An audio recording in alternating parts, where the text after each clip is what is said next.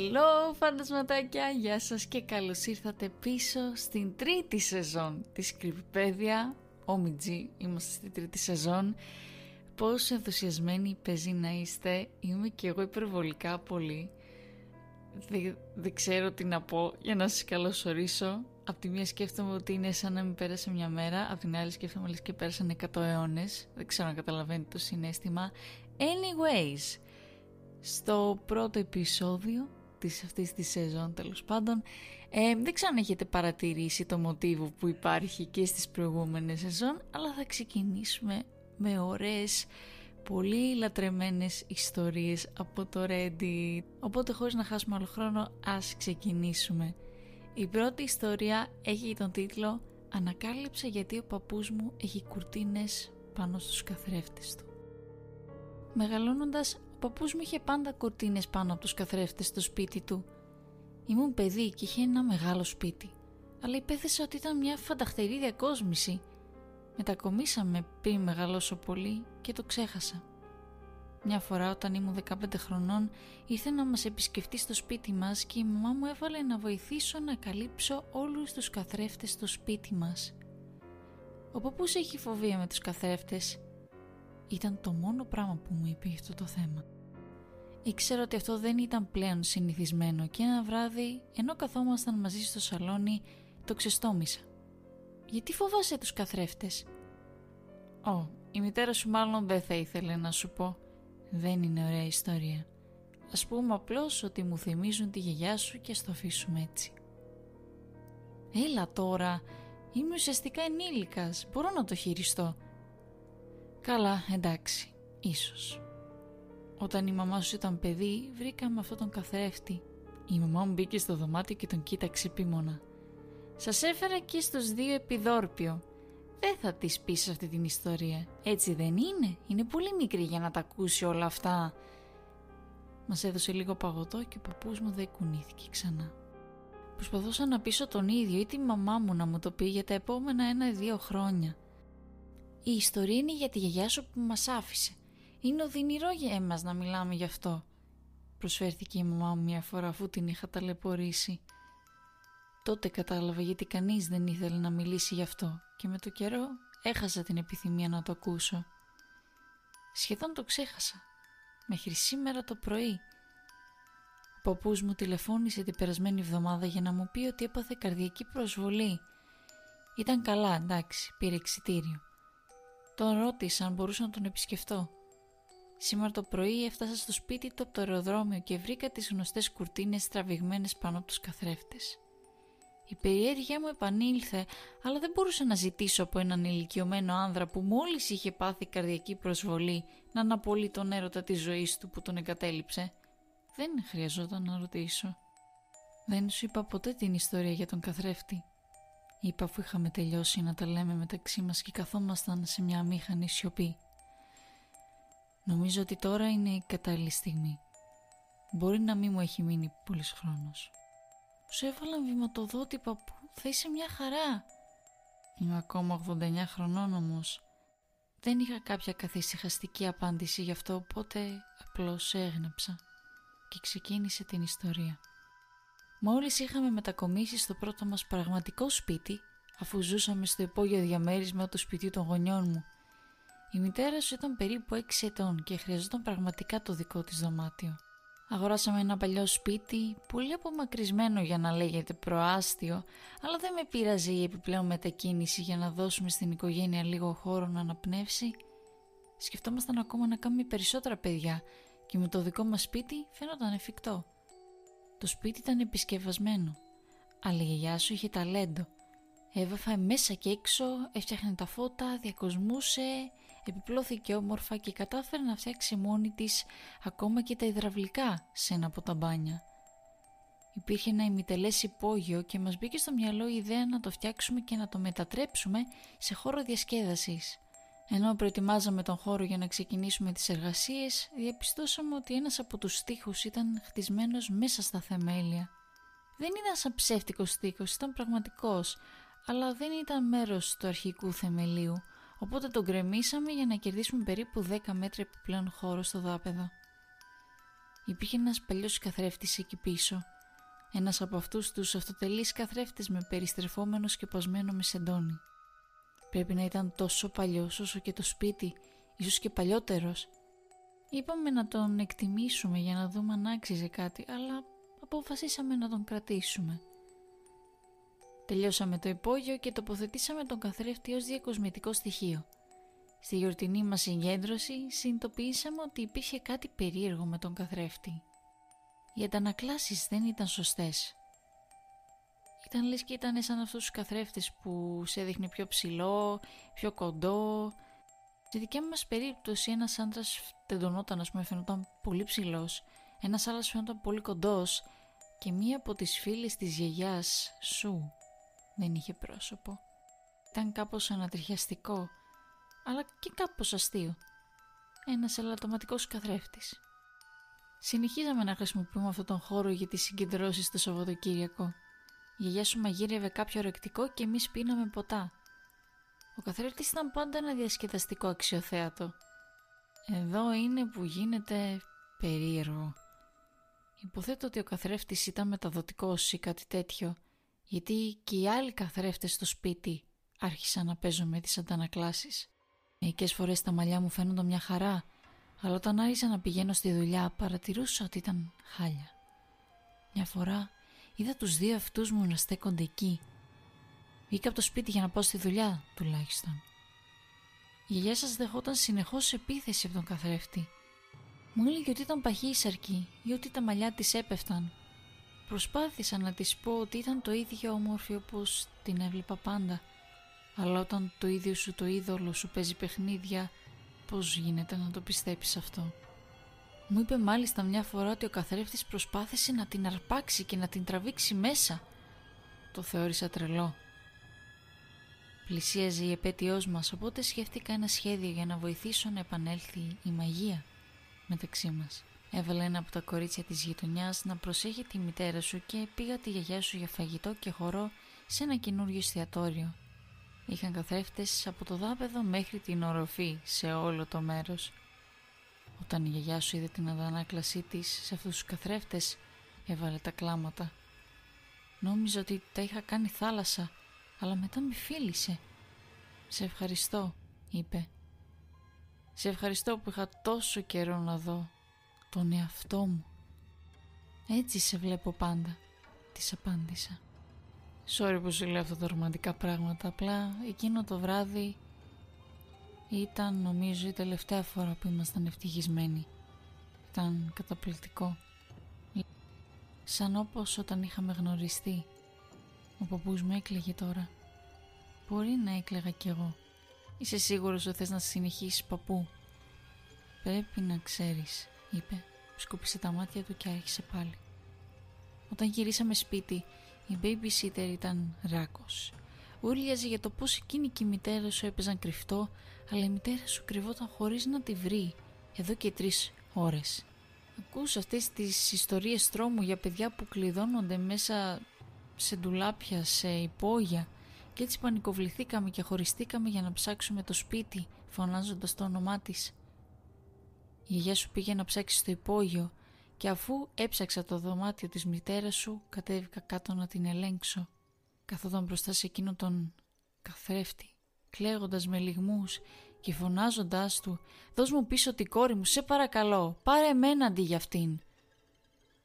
Την πλησίασα και της είπα «Μωρό μου, τι συμβαίνει» και μου είπε «Είναι εκεί μέσα, την βλέπω, την πήρε, δώσε μου πίσω την κόρη μου».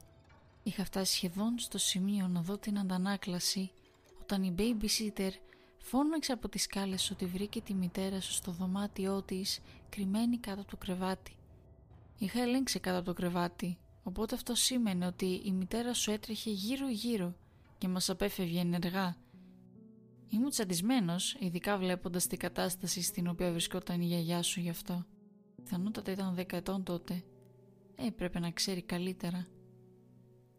Τρέξαμε και οι δύο πάνω και την αγκαλιάσαμε, αλλά της είπα ότι ήταν τιμωρημένη για ένα μήνα και θα έπρεπε να ξέρει καλύτερα να μην μας κάνει να ανησυχούμε έτσι.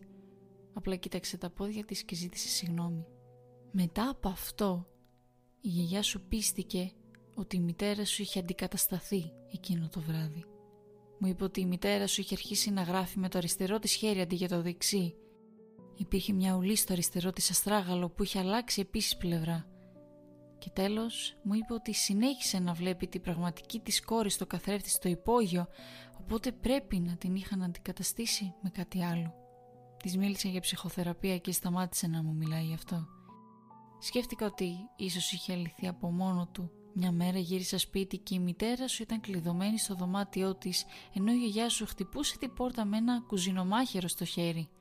Έλεγε συνέχεια τη φράση «δώσε μου πίσω την κόρη μου». Προσπάθησα να της μιλήσω αλλά μου όρμησε με το μαχαίρι και με κατηγόρησε ότι με αντικατέστησε και μένα. Δεν ήξερα τι να κάνω και κάλεσα το 100. Ένιωσα άσχημα που το έκανα. Η γιαγιά σου με κοίταξε με αυτή την πληγωμένη έκφραση που δεν θα ξεχάσω ποτέ καθώς έκλεινα το τηλέφωνο. Έτρεξε στο υπόγειο. Στάθηκα δίπλα στη πόρτα του υπογείου μέχρι να έρθουν οι αστυνομικοί, αλλά όταν κατεβήκαμε κάτω, είχε φύγει. Απλώς εξαφανίστηκε. Δεν υπήρχε άλλη έξοδος από το υπόγειο.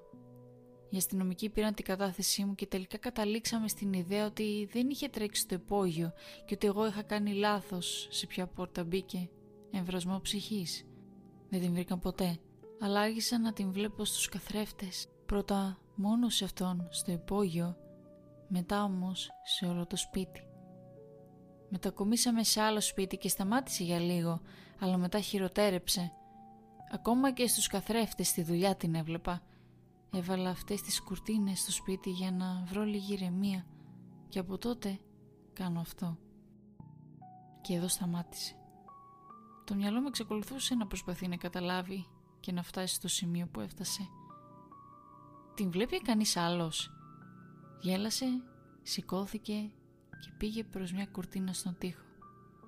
Θέλεις να μάθεις αν απλώς τρελαίνομαι; Για να δούμε. Τράβηξε τις κουρτίνες και χαμογέλασε θλιμμένα στο καθρέφτη. Δεν μπορούσα να δω τίποτα ενώ καθόμουν, αλλά σηκώθηκα και πάγωσα. Μια ηλικιωμένη γυναίκα στεκόταν στην άλλη πλευρά του καθρέφτη πίσω από την αντανάκλαση του παππού μου. Είχα υποθέσει ότι είχε μετατραυματικό στρες ή κάτι τέτοιο. Το μυαλό μου πήγαινε να σπάσει. Τράβηξε τις κουρτίνες ξανά. Την είδες; Δεν μπορούν όλοι. Μήπως τρελαίνομαι, ρώτησα. Αυτό αναρωτιέμαι στον εαυτό μου εδώ και χρόνια, γλυκιά μου.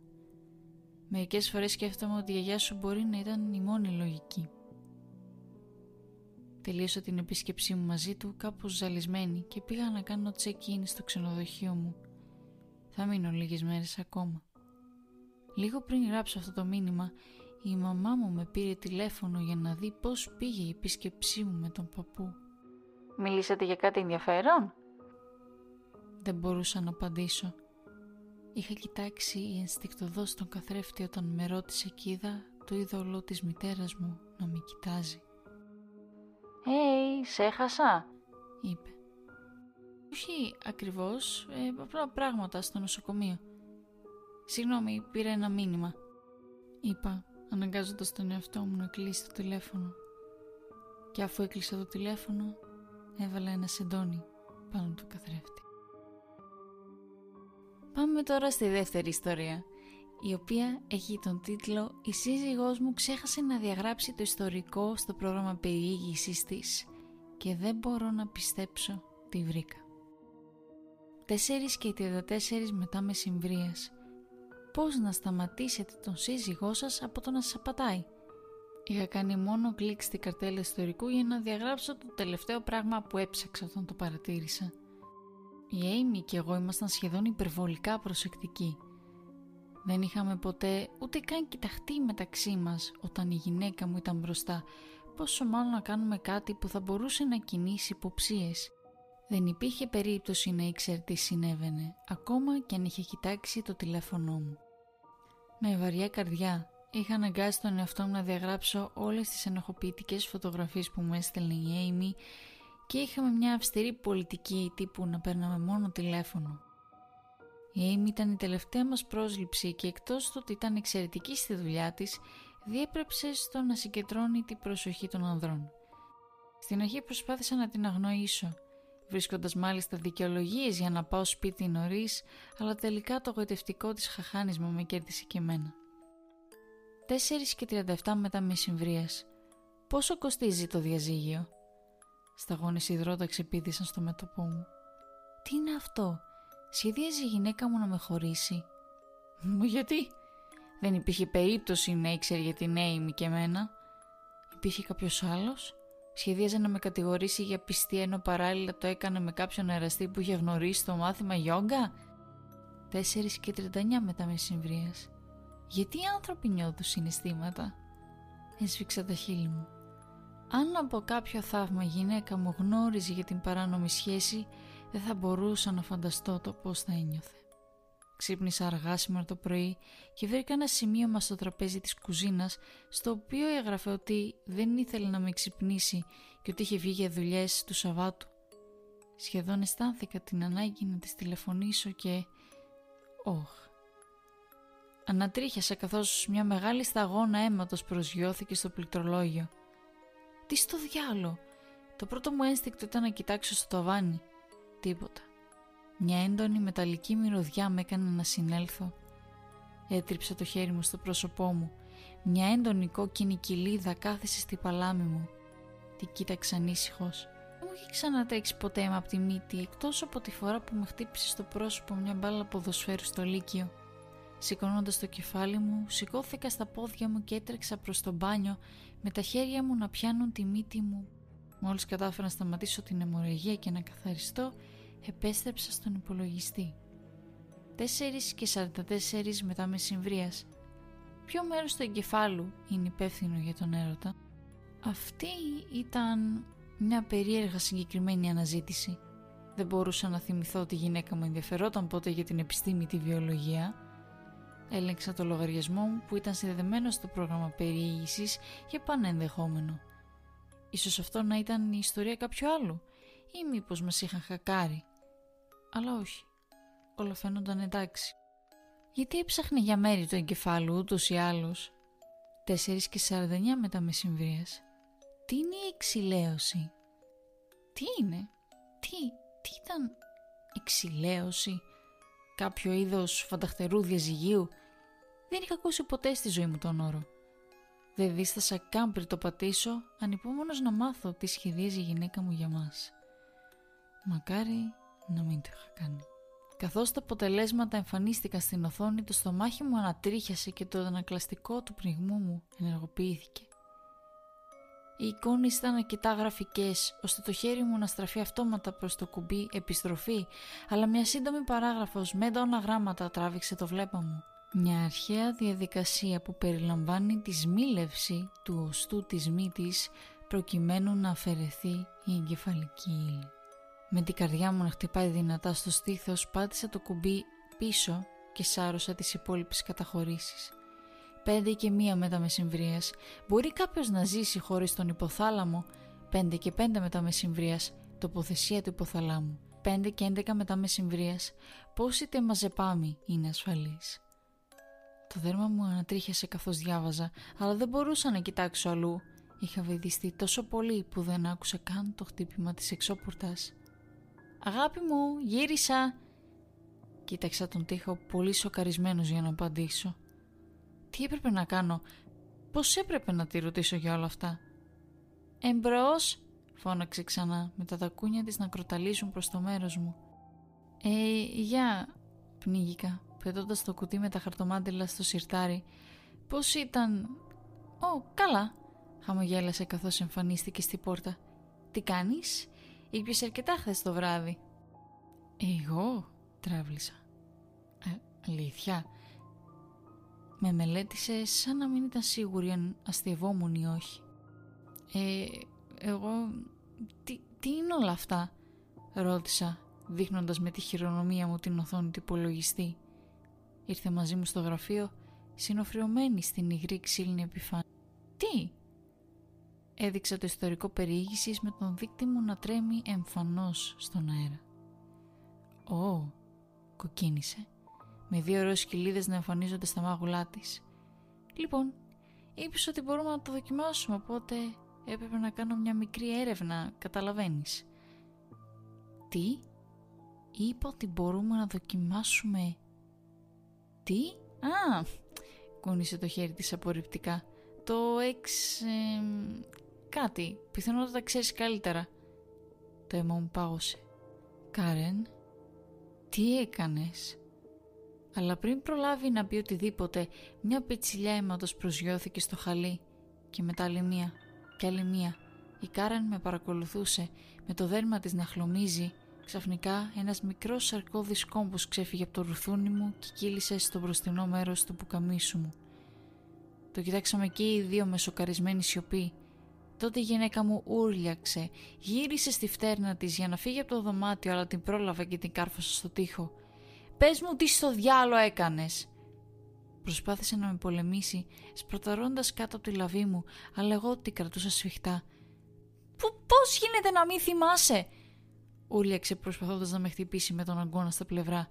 «Δεν θυμάσαι τι έκανες» Κοίταξε το πανικόβλητο πρόσωπό της, προσπαθώντας με κάθε τρόπο να ανακαλέσω οποιασδήποτε αναμνήσεις από την προηγούμενη νύχτα. Όχι, τι έκανα; Εσύ ήρθες σπίτι μετά τη δουλειά και μου είπες ότι με αφήνεις για την Έιμη. Έκλαιγε με λιγμούς. Είπες ότι δεν ήθελες να την αγαπήσεις, αλλά την αγάπησες. Φτού έπρεπε να σου καλέσουμε ασθενοφόρο, φώναξε η Κάρεν. Τότε τι συνέβη, απέτησα, με την καρδιά μου σχεδόν να πετάει έξω από το στήθος μου. Πες μου τι έκανες. Τι σκατά, Τζον. Μεθύσαμε, εντάξει. Τραγικά πολύ. Και μετά είπες ότι ήξερες έναν τρόπο να το διορθώσουμε. Για να μας διορθώσεις. Είπες ότι υπάρχει κάτι που λέγεται υποθάλαμο στον εγκέφαλό σου και ότι αν το αφαιρούσες θα σε εμπόδιζε από το να αγαπάς την Έιμη. Ένιωσα σαν να είχα μια εξωσωματική εμπειρία. Τι στο διάλο έλεγε. Είχε πράγματι προσπαθήσει να αφαιρέσει ένα μέρος του εγκεφάλου μου και περίμενε. Ποια είναι η Έιμη. Η έκφρασή της με έκανε να νιώσω ανόητος που δεν το θυμόμουν. Ήξερα αυτό το όνομα. Έιμη. Ακούγεται τόσο εκεί όμως δεν μπορούσα με τίποτα να το προσδιορίσω. Ε, τι, τι στο διάολο εννοείς; Ακούστηκε σαστισμένη. Έιμη, το κορίτσι με το οποίο με πατούσες επί έξι μήνες; Ε, εγώ δεν θυμάμαι, μουρμούρισα, απελευθερώνοντας τη γυναίκα μου και σοριάζοντας το πάτωμα. Η Κάρα με κοίταζε με την άσπρη μπλούζα της να θυμίζει σφαγή, με το στόμα της πιεσμένο σε μια λεπτή γραμμή. Τι, τι μου συμβαίνει, ψιθύρισα. Έμεινε σιωπηλή για μια στιγμή, αλλά μπορούσα να δω τα μάτια της να ξεχυλίζουν από δάκρυα. Αγάπη μου, αν... Κι αν χτύπησα κατά λάθος τον υπόκαμπο... Ε, αυτό δεν μου λέει κάτι. Για όνομα του Θεού Κάρεν, δεν είμαι μια γαμμένη κυκλοπαίδεια. Διαφώτισέ με. Τι στο διάλογο είναι ο υπόκαμπος; Αγάπη μου, έκλαιγε με λιγμούς.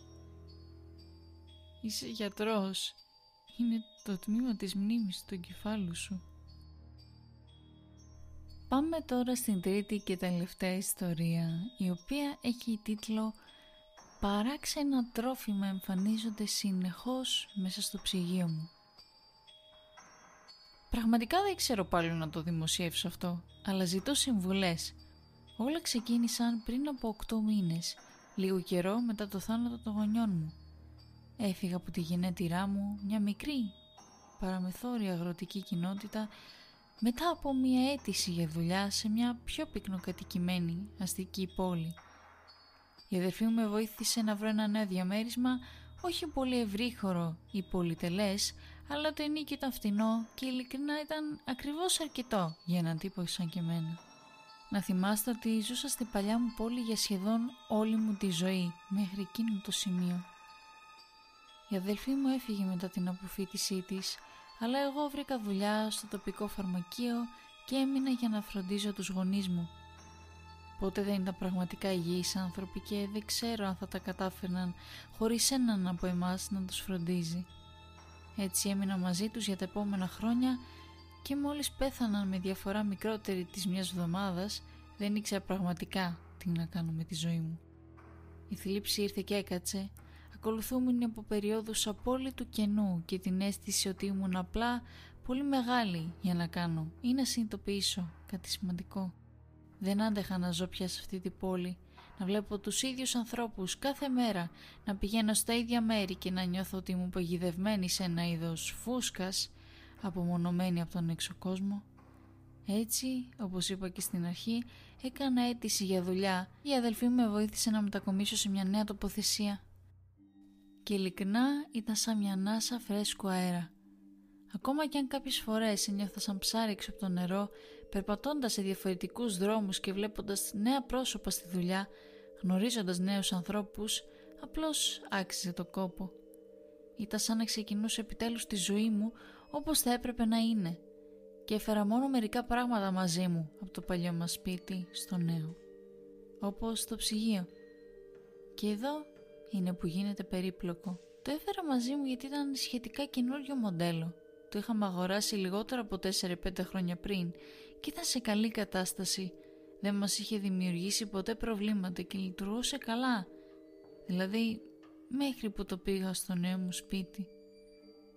Δούλευε κανονικά τις πρώτες εβδομάδες, σαν ένα κανονικό ψυγείο.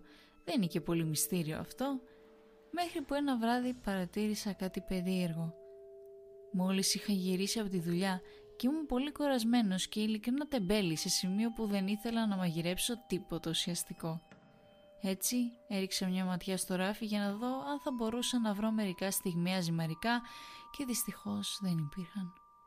Στη συνέχεια άνοιξα το ψυγείο για να ψάξω για κάποια περισσεύματα ή οτιδήποτε άλλο όταν έπεσα πάνω σε μια μεγάλη φέτα κέικ σοκολάτας στελιγμένη σε πλαστικό. Το θέμα είναι ότι δεν αγόρασα ποτέ κέικ σοκολάτας. Στην πραγματικότητα δεν μου άρεσε καν πολύ. Πολύ γλυκό για τα γούστα μου. Αλλά δεν θα είχα απολύτως καμία ιδέα για το πώς είχε φτάσει εκεί. Αλλά δεν είχα καμία απολύτως ιδέα για το πώς είχε φτάσει εκεί. Προσπάθησα να θυμηθώ αν ήταν κάποιο είδους δώρου από τους γείτονες, ίσως κάτι από τη δουλειά και παραδέχομαι ότι έχω την τάση να τα ξεχνάω αυτά, αλλά τίποτα δεν μου ήρθε στο μυαλό. Ήταν σαν να εμφανίστηκε από το πουθενά. Το βρήκα περίεργο, αλλά δεν το σκέφτηκα πολύ. Απλώς υπέθεσα ότι ήταν κάτι που είχα ξεχάσει και το έφαγα το ίδιο βράδυ χωρίς να ανησυχώ. Και πρέπει να πω ότι ήταν πραγματικά πολύ καλό. Δεν σχολίασα σε κανέναν το περίεργο περιστατικό και με μια εβδομάδα να έχει περάσει το είχα σχεδόν ξεχάσει μέχρι που συνέβη ξανά. Το ίδιο σενάριο. Μόλις είχα γυρίσει από τη δουλειά και όταν άνοιξα το ψυγείο βρήκα ένα μεγάλο κουτί με πίτσα με τρία μεγάλα κομμάτια πίτσα πεπερώνι σε ένα κουτί με οκτώ φέτες από μια τοπική αλυσίδα πίτσας, την ίδια που βλέπω πάντα στο δρόμο για τη δουλειά, αλλά δεν είχα φάει ποτέ εκεί. Και αφού πέρασα λίγο περισσότερο χρόνο αμφισβητώντας τη μνήμη μου, κατέληξα στο συμπέρασμα ότι κάτι σίγουρα δεν πήγαινε καλά. Έλεγξα τις κλειδαριές, ρώτησα τριγύρω για να μάθω αν κάποιος είδε κάποιον να μπαίνει στο διαμέρισμά μου, αλλά ήταν μάταιο. Τηλεφώνησα ακόμα και στην αδερφή μου για να ελέγξω αν είχε πάει σπίτι μου όταν δεν ήμουν παρόν, αλλά δεν της έδωσα ποτέ κλειδί και επιβεβαίωσε ότι δεν ήταν αυτή. Και λιγότερο από δύο ημέρες μετά συνέβη ξανά. Ήταν νωρίς το πρωί όταν άνοιξα το ψυγείο και υπήρχε ένα μεγάλο γαλόνι γάλα, ακόμα φρέσκο, δεν είχε καν ανοιχτεί. Και για άλλη μια φορά επέστρεψε ο φόβος και η παράνοιά μου Ήμουν σίγουρος ότι κάποιος, και μόνο ο Θεός ξέρει γιατί, έμπαινε στο διαμέρισμά μου, άνοιγε το ψυγείο μου και άφηνε εντελώς τυχαία τρόφιμα εκεί. Θυμήθηκα το κέικ σοκολάτας και σκέφτηκα ότι αυτό μπορεί να συνέβαινε εδώ και εβδομάδες, πράγμα που ενίσχυε τον φόβο μου. Και έτσι δεν έφυγα από το σπίτι μου για μια ολόκληρη Κυριακή. Κλείδωσα όλες τις πόρτες και τα παράθυρα και δεν έπαιρνα τα μάτια μου από την κουζίνα. Έλεγξα τρεις φορές το ψυγείο και ήμουν σίγουρος για το περιεχόμενο. Σκέφτηκα να καλέσω την αστυνομία, αλλά τι θα έλεγα. Και ειλικρινά ένα μέρος μου απλά κρατούσε την πεποίθηση ότι με κάποιο τρόπο ξεχνούσα το φαγητό μου και ότι δεν υπήρχε κανένα απολύτως πρόβλημα. Έτσι η μέρα πέρασε και παρέμεινα σε γρήγορση. Και το βράδυ, όταν πήγα να ελέγξω το ψυγείο για τέταρτη φορά, περιμένοντας πλήρως να δω τα ίδια τρόφιμα που είχα απομνημονεύσει έπεσα πάνω σε ένα μεγάλο μπολ με φρούτα που δεν είχα ξαναδεί.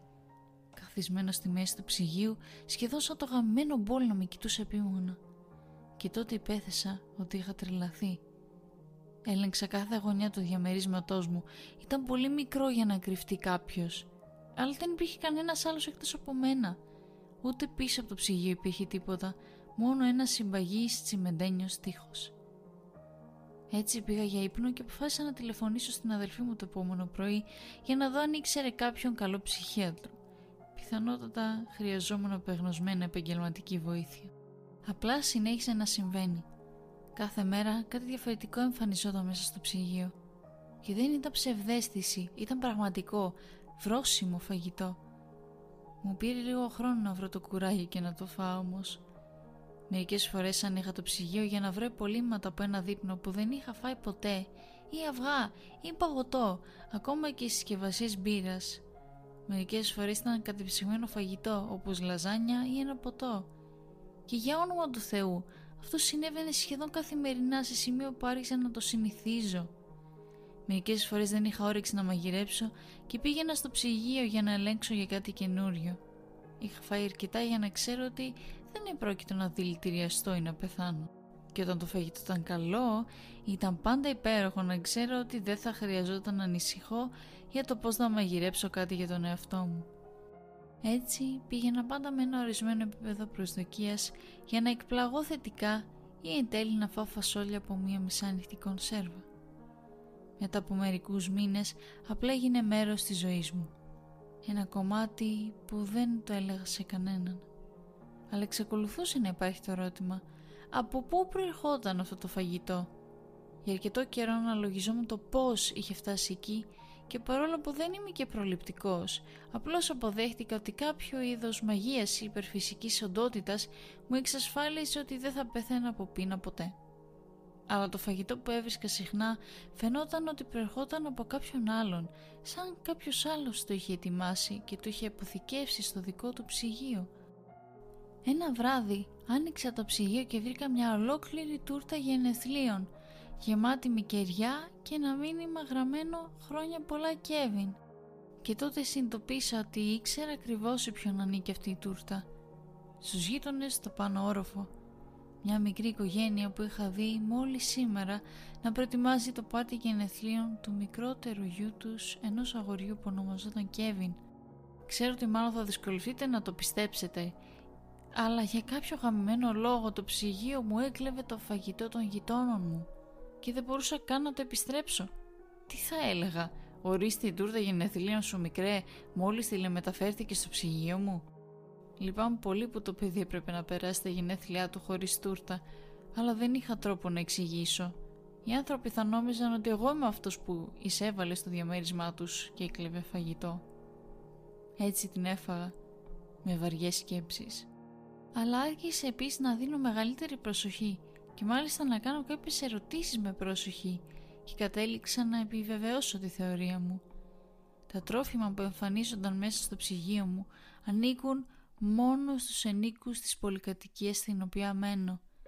Πράγματα που αγόρασαν ή έφτιαξαν και απλά εξαφανίζονται, αλλά συχνά δεν το σκέφτονται ιδιαίτερα και γι' αυτό αποφάσισα να δημοσιεύσω αυτό το άρθρο σήμερα. Γιατί απόψε άνοιξα το ψυγείο και παραλίγο να πάθω καρδιακή προσβολή επειδή βρήκα ένα κομμένο ανθρώπινο χέρι. Έπεσα προς τα πίσω και προσπάθησα να συγκρατήσω την ανάγκη να ορλιάξω. Τα μακριά χλωμά δάχτυλα ήταν τεντωμένα προς το μέρος μου και παγωμένα στη θέση τους. Βρώμικα νύχια και πληγές παντού. Με κατέβαλε τρομερή ναυτία προσπαθώντας να καταλάβω αν αυτό το χέρι ήταν ενός άντρα ή μιας γυναίκας. Δεν ήταν κάποιο είδος παιχνιδιού, ούτε και φαγητό που είχε φτιαχτεί για να μοιάζει με χέρι. Ήταν ένα πραγματικό κομμένο ανθρώπινο χέρι. Και τρέμω να το γράφω αυτό, αλλά σας ορκίζομαι, υπήρχαν σημάδια δαγκώματος αυτό. Δεν ξέρω τι να κάνω. Αν καλούσα την αστυνομία, πώς θα το εξηγούσω αυτό; Φοβάμαι και δεν μπορώ να σκεφτώ καθαρά. Και αυτό το χέρι Ανήκε σε κάποιον από την πολυκατοικία μου, είμαι σίγουρος. Δεν αντέχω τη σκέψη. Για όνομα του Θεού δεν ξέρω τι να κάνω. Μπορείτε να μου δώσετε καμιά συμβολή. Και εδώ φαντασματάκια φτάνουμε στο τέλος του πρώτου επεισοδίου της τρίτης σεζόν. Ελπίζω να σας άρεσαν αυτές οι ιστορίες από το Reddit. Καλή μας αρχή και πάλι φαντασματάκια. Χαίρομαι πολύ που επέστρεψα πίσω και θα χαρώ πολύ να σας δω και την επόμενη Παρασκευή σε ένα νέο επεισόδιο της Creepypedia και εννοείται αναμένονται και βιντεάκια στο YouTube. Όσοι είστε καινούργοι, βασικά καλώς ήρθατε. Θα χαρώ πάρα πολύ να μπείτε και εσείς στη παρέα μας. Είμαστε τα φαντασματάκια. Και άμα θέλετε να με βρείτε στο Instagram μπορείτε να το βρείτε πατώντας παπάκι creepypedia και εκεί πέρα ποστάρουμε post και stories όπου συναναστρεφόμαστε λίγο παραπάνω. Θα τα πούμε ναι, την επόμενη εβδομάδα σε ένα νέο επεισόδιο της Creepypedia και μέχρι τότε να είστε καλά και να προσέχετε. Bye bye!